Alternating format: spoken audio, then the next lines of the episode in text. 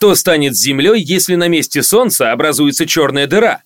Сразу хорошие новости. Солнце никогда не станет черной дырой. Это грозит только массивным звездам, к которым Солнце не относится. Наша звезда расширится, превратится в красный гигант и затем, скорее всего, сформирует красивую планетарную туманность. Мы с вами точно не застанем этого. Но зато нам можно не бояться, что нас засосет космическую сливную трубу. Но даже если бы на месте Солнца на самом деле была черная дыра, имеющая массу Солнца, нас бы все равно не затянуло в нее. Ведь черные дыры действуют иначе. Гипотетическая черная дыра имела бы ту же массу, что и Солнце, но не тот же размер. Однако размер здесь – это смутное понятие, поскольку черная дыра является не каким-то предметом, а математически определенной областью в пространстве времени вокруг сингулярности. Иными словами, это точка в пространстве, обладающая бесконечной плотностью и вокруг которой происходят странные вещи. В нашем гипотетическом сценарии нас больше всего интересует точка невозврата, название которой говорит само за себя. Официально она называется горизонтом событий а расстояние от него до центра черной дыры называется радиусом Шварцшильда. Поэтому единственное, что нам нужно делать, чтобы выжить, если не считать отсутствие света, то это быть вне этого радиуса и не приближаться к нему. Согласно расчетам, чем больше черная дыра, тем больше этот радиус. У черной дыры, имеющей массу Солнца, радиус Шварцшильда был бы равен всего 2954 метра.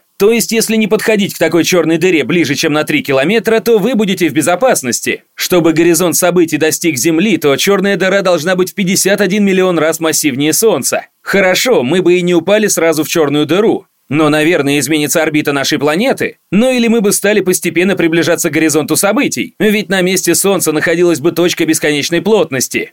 Нет, с нами бы ничего не случилось.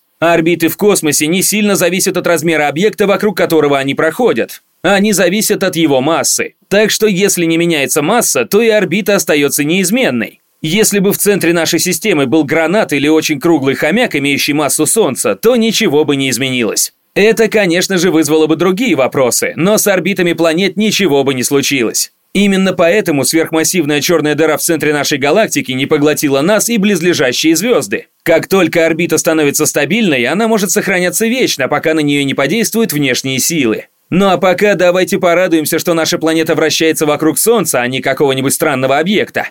Вы слушали подкаст от Naked Science. До новых встреч!